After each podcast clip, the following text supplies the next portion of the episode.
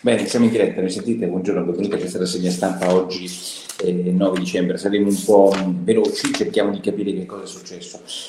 Ultime settimane abbiamo parlato del 9 dicembre, vi ricordate il 9 dicembre? Si arriverà a rederazione del 9 dicembre perché si voterà contro il MES, perché i grillini sono contro il MES, perché la Lezzi è contro il MES, perché c'è una parte del, del Ovviamente, ovviamente il, più che il MES, la questione è la riforma del salva stati e, e, una parte dei grillini ha fatto finta di non votare il salva stati. Non è che ha fatto finta, era nel suo DNA, ha sempre detto che non avrebbe votato questa roba. In realtà poi oggi si apprestano a votarla ed è stupenda, pagina 2 o pagina 3, non so di quale giornale, forse il Corriere della Sera, che ci racconta il, in sostanza la risoluzione che è stata trovata. Stiamo parlando di forlanismo allo stato puro. La democrazia cristiana negli anni 60 60 e 70 non avrebbe fatto più eh, supercazzole rispetto a quella che c'è scritto in quella roba lì, anche perché si tratta di una riforma del decreto del, del, del salva stati e questa riforma del salva stati deve essere approvata dall'Italia. Non è che si può cambiare una virgola a quella roba là, no, noi oggi votiamo per dare il mandato a Gualtieri e Conte di cambiare quella roba e secondo voi il modo in cui votiamo questa roba può essere un elemento di negoziazione? Ma ragazzi, ma, ma anche un bambino piccolo piccolo capisce che è una minchiata,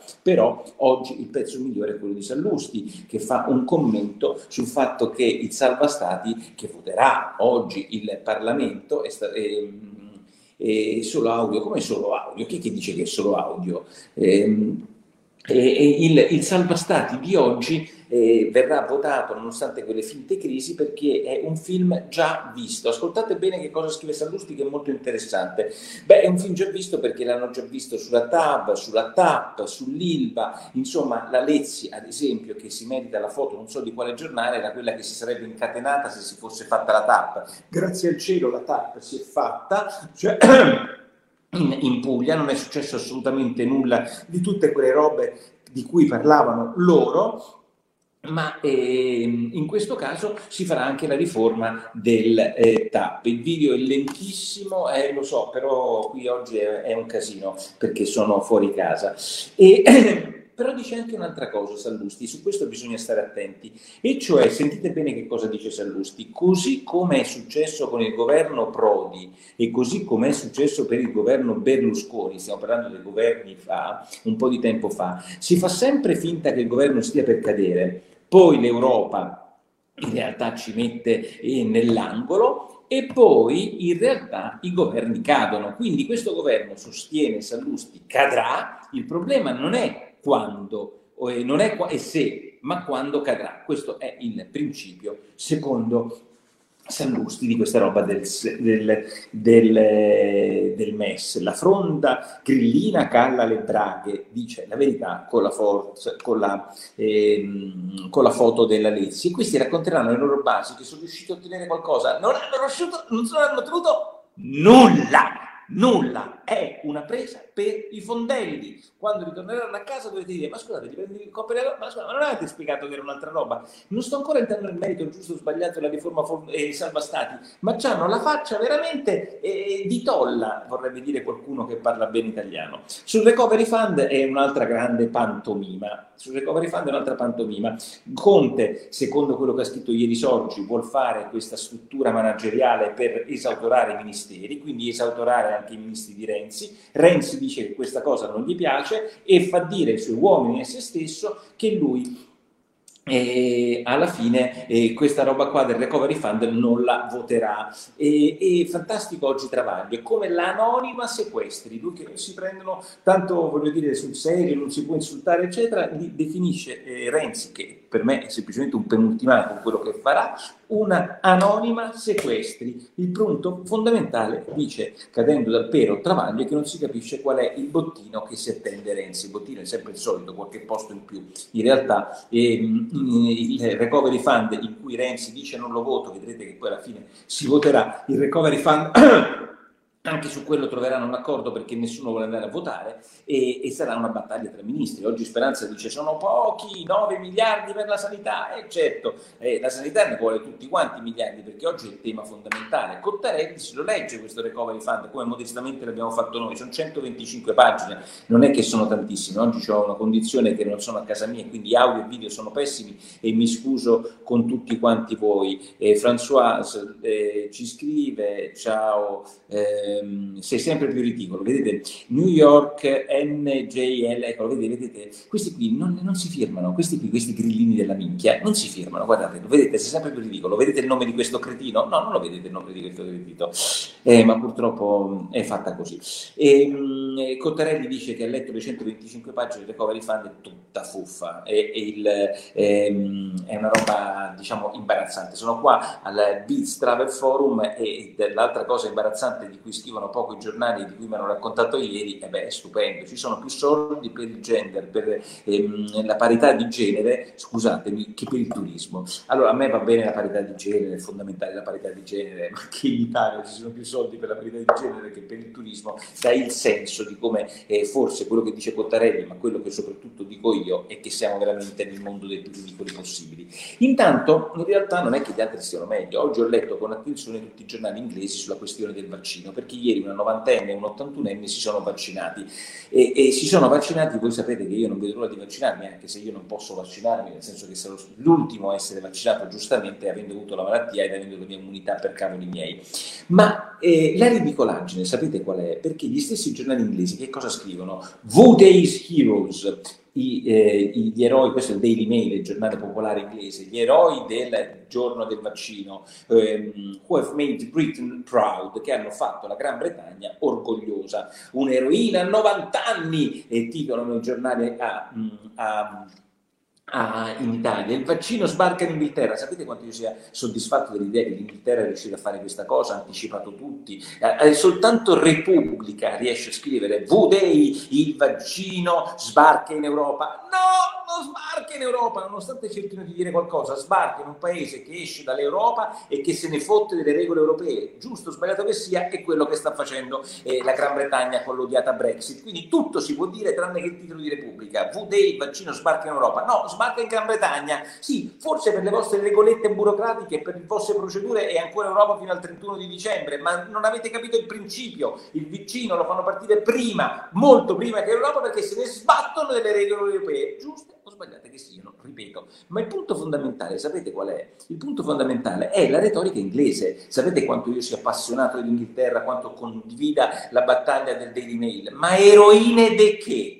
Ma voi mi dovete spiegare, eroine di che? Mica sono persone che hanno preso la barca a Dunkerque e sono andati a Dunkerque a salvare i militari. Questi si sono iniettati il vaccino per stare bene loro e essere safe loro, a meno che non state giornali della minchia di tutto il mondo dando ragione ai Novax, perché se voi pensate che il vaccino sia insicuro, abbia effetti collaterali, allora certo che la signora di 90 anni è un'eroina, ma se invece pensate che, come penso io, che il vaccino non abbia grandi effetti collaterali, semmai non immunizza molto, ma comunque è la luce alla fine del tunnel, allora se definiamo eroi quelli che se li sono beccati in vena, beh, stiamo dicendo una cazzata, a meno che non pensiamo che sia pericoloso. E questa è la logica perversa, cioè bisogna toc toc svegliare i nostri giornalisti. Se voi fate finta che non sia pericoloso, ci raccontate che non è pericoloso, perché sono eroi quelli che se lo inoculano? Me lo dovete spiegare. Per me sono soltanto dei privilegiati. Cioè il tema fondamentale è chi si porta il vaccino per prima a casa è un privilegiato. Io conosco centinaia di migliaia di persone che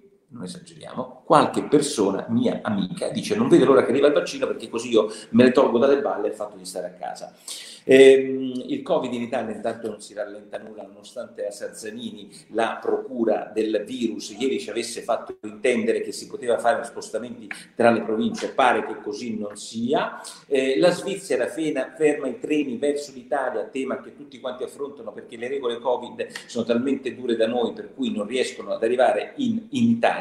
E, e poi c'è la farsa, veramente farsa, di questa applicazione che si usa sui cellulari per avere lo sconto dei 150 euro qua ci sono mille pezzi, ci sono i pezzi del giornale in cui dicono per 150 euro noi rinunciamo alla nostra privacy, ma può anche essere un buon deal per qualcuno. E poi ci sono i pezzi in cui dicono il fallimento di questa applicazione. Il pezzo più bello oggi lo fa Carno ehm, eh, Carnevale Maffè sul foglio, è perché lui dice lì c'è un pregiudizio statalista, aridanghete, lo Stato vuole fare tutto da solo, vuole avere ehm, vuole, eh, una visione dirigista della tecnologia, cioè non è il mercato che decide, ma il funzionario del ministero. Allora voi capite che in questo momento è vero, come dice anche Oggi Balduzzi sul messaggero ci riempiamo la bocca di digitale anche per il recovery fund, eh, che, ma in realtà una cosa piuttosto banale come questa doveva partire a luglio, parte a dicembre e non funziona. E, ma ha ragione Carnevale, se voi leggete quel pezzo sul foglio vi spiega esattamente per quale motivo si pensa che una centralità burocratica e dirigista possa risolvere i problemi. In realtà i problemi, come dimostrano in tecnologia eh, i peer-to-peer, mi viene da dire a me, sono anzi sulla diffusione, sulla... Eh, ehm, privatizzazione, sì, la privatizzazione delle intelligenze e delle esperienze digitali. Ma questo voglio da spiegare. Fantastico oggi Caverzan sulla Murcia perché dice ma poteva anche forse piacermi questa cosa della scala un po' televisiva, un po' karaoke, karaoke come direbbe qualcuno, e, anzi albanese lo direbbe, però mi dovete spiegare che cosa diavolo c'entra la Murgia che mi deve spiegare che la Tosca è legata al MeToo che la Tosca è l'inizio del MeToo, che è esattamente l'opposto ovviamente, ma comunque sia. Questa roba qui è una roba che non gliela vuoi togliere dalla testa, ma ovviamente la cultura è roba loro, no? La cultura e, e la scala, prendetevela, prendetevela la scala, prendetevela. Non so che dirvi, se la scala è rappresentata da Murcia, Saviano, eccetera, io sono ben contento di non essere stato mai una volta in vita mia